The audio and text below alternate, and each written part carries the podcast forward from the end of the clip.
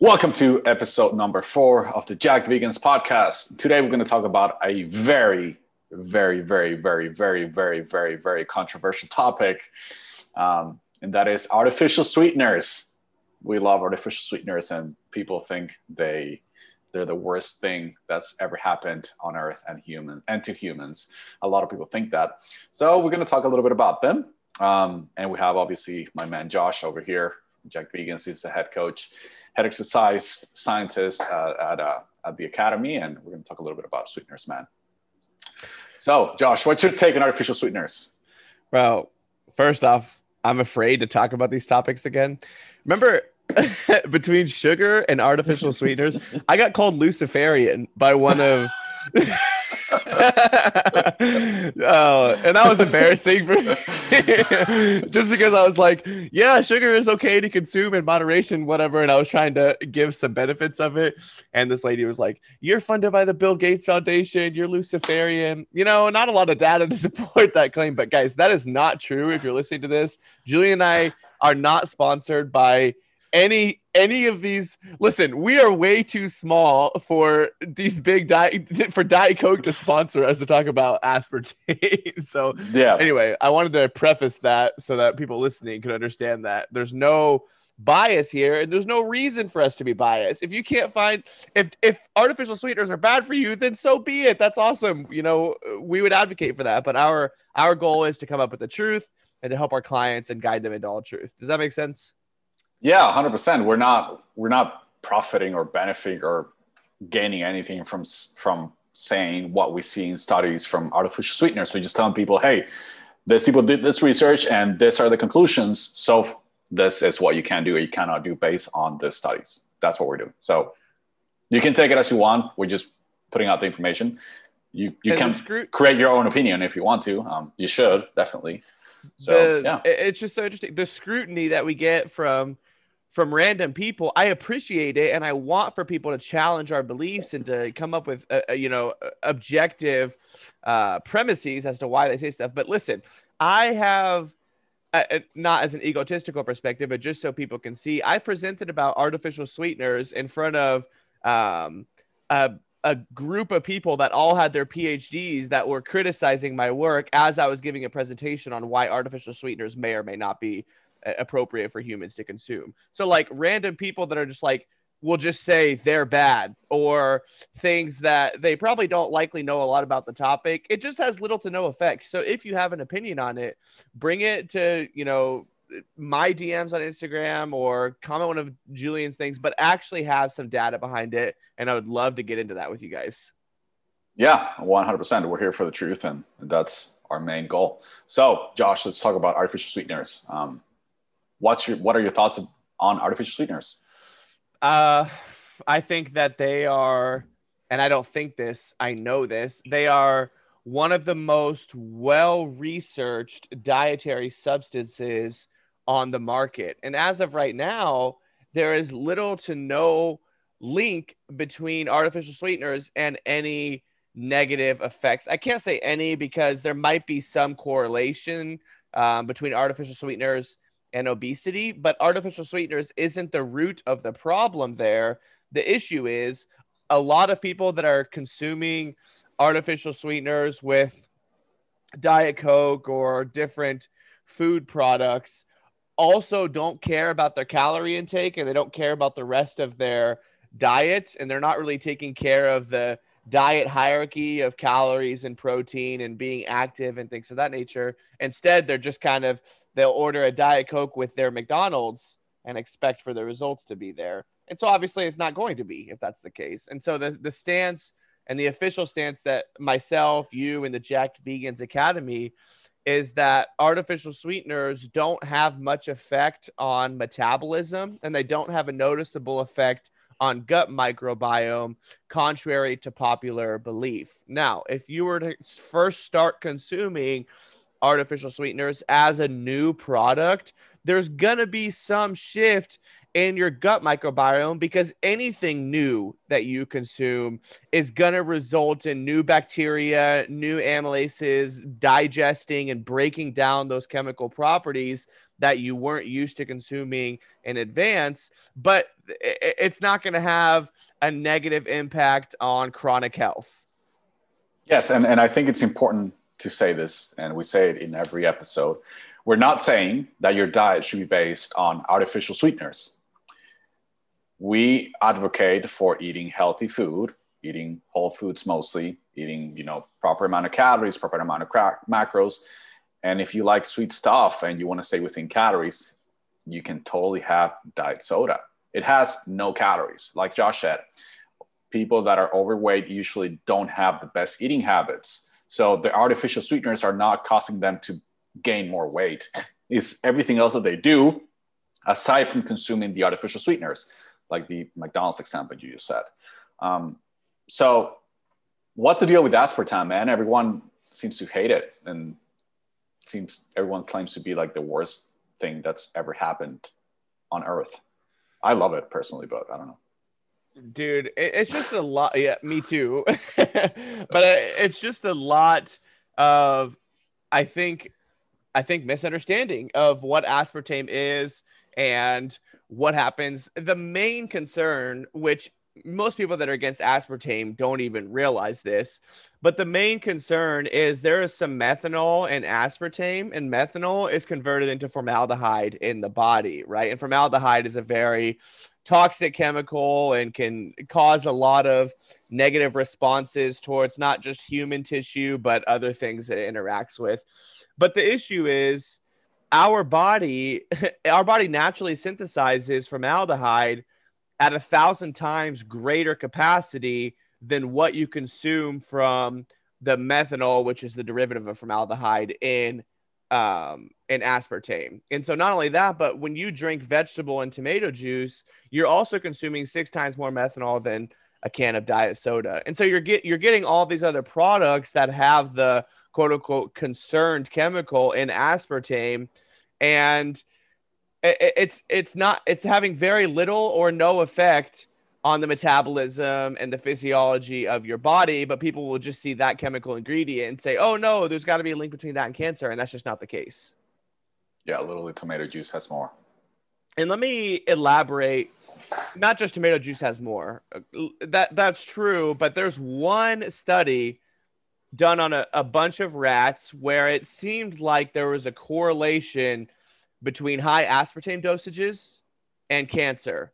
And so uh, let me just quote this study for you. It says the treated animals showed extensive evidence of malignant cancers, including lymphomas, leukemias, and tumors at multiple organ sites in both males and females. And that seems really scary at first, right? That blanket statement. And that's what people take out of context. And they don't really look at the parameters of what the study were, what the limitations were, what the delimitations were that were going on.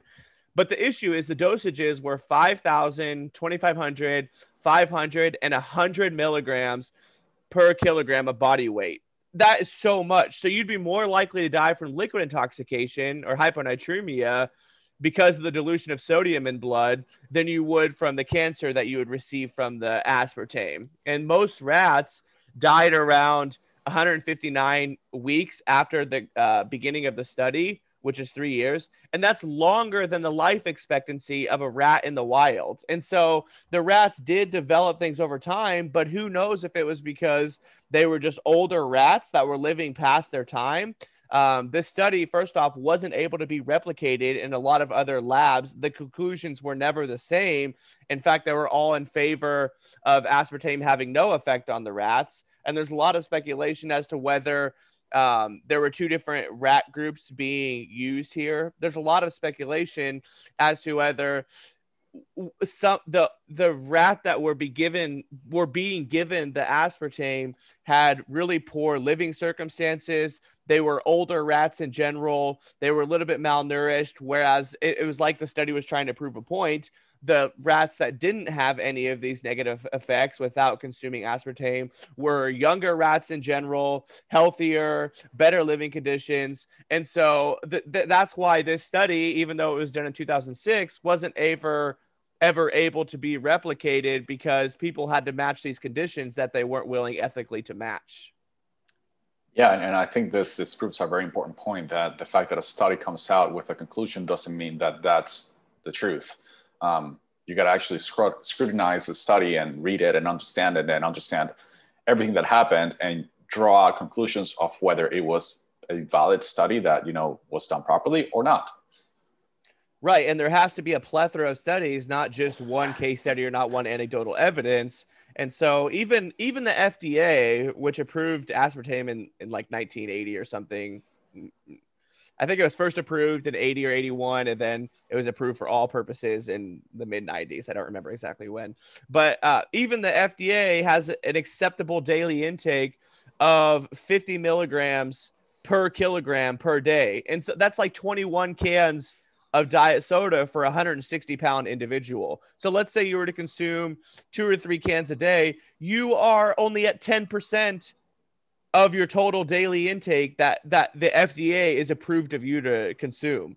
And so that's why it's like so such a fabrication for people to be like this affects you here and here and here and here when those individuals most likely have never done a comprehensive study of with a comprehensive non-biased objective study instead they're just plagiarizing something they've heard another professional say and uh, I don't have the exact numbers, but I believe the, that even the 21 cans is a an amount that is very safe. It's like 10 times lower it's, than yes, than the safest amount, something like that. I don't remember the exact words. It's I don't I don't remember what the exact numbers are either, but it's like it's like 300 times less than what you could actually consume before there are noticeable effects. But it's not the acceptable daily intake is something that you're going to consume and you're not even on the nearest brink or verge or even close to where you would be causing the hyponatremia that we talked about earlier. Yeah, and I, I want to give out an example so that people can understand the why we also advocate for people to use this. Let's say you have a, a 300 pound individual who has a lot of health conditions because of being overweight, and that individual is very used to having lots of soda, having lots of things that are high in sugar, and the person loves sweet sweet things, right? And this individual, the, the main benefit that this individual could get from dieting is weight loss because when that person loses weight, he goes, he or she goes from 300 pounds to 200 pounds, there's going to be a myriad of health effects, positive health effects that that person is going to get. So let's say that we grab that person and we replaced soda with diet soda. We replace other sweet things that the person is eating on a daily basis with things that have artificial sweeteners and have no calories. And the person achieves a 50 pound weight loss just from replacing those things. And that person's still eating the things that they're used to eating, but they lose 50 pounds. Do you think this person's going to be healthier with 50 pounds less or 100 pounds less? Just putting that question out there. What do you think? You, person, the people listening.